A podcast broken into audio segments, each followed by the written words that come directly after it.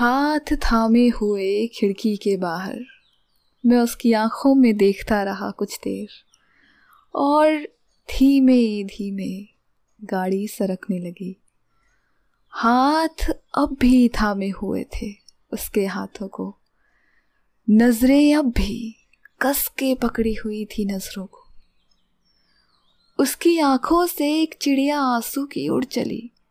और पीछे पीछे तमाम और पंछी आज़ाद हो गए। ढेर सारे। कुछ एक मेरे हाथों पे आ बैठे। मेरी आँख के कोनों में भी कुछ मछलियाँ आई आँसू बन के पर बाहर नहीं निकली। न गिरी, न उड़ी।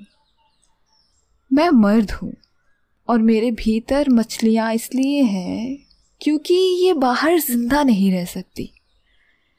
गाड़ी की रफ्तार बढ़ने लगी थी और मेरे हाथों पर बहुत सारी चिड़िया आ गिरी थी, जैसे हवा बहुत तेज हो उड़ने के लिए।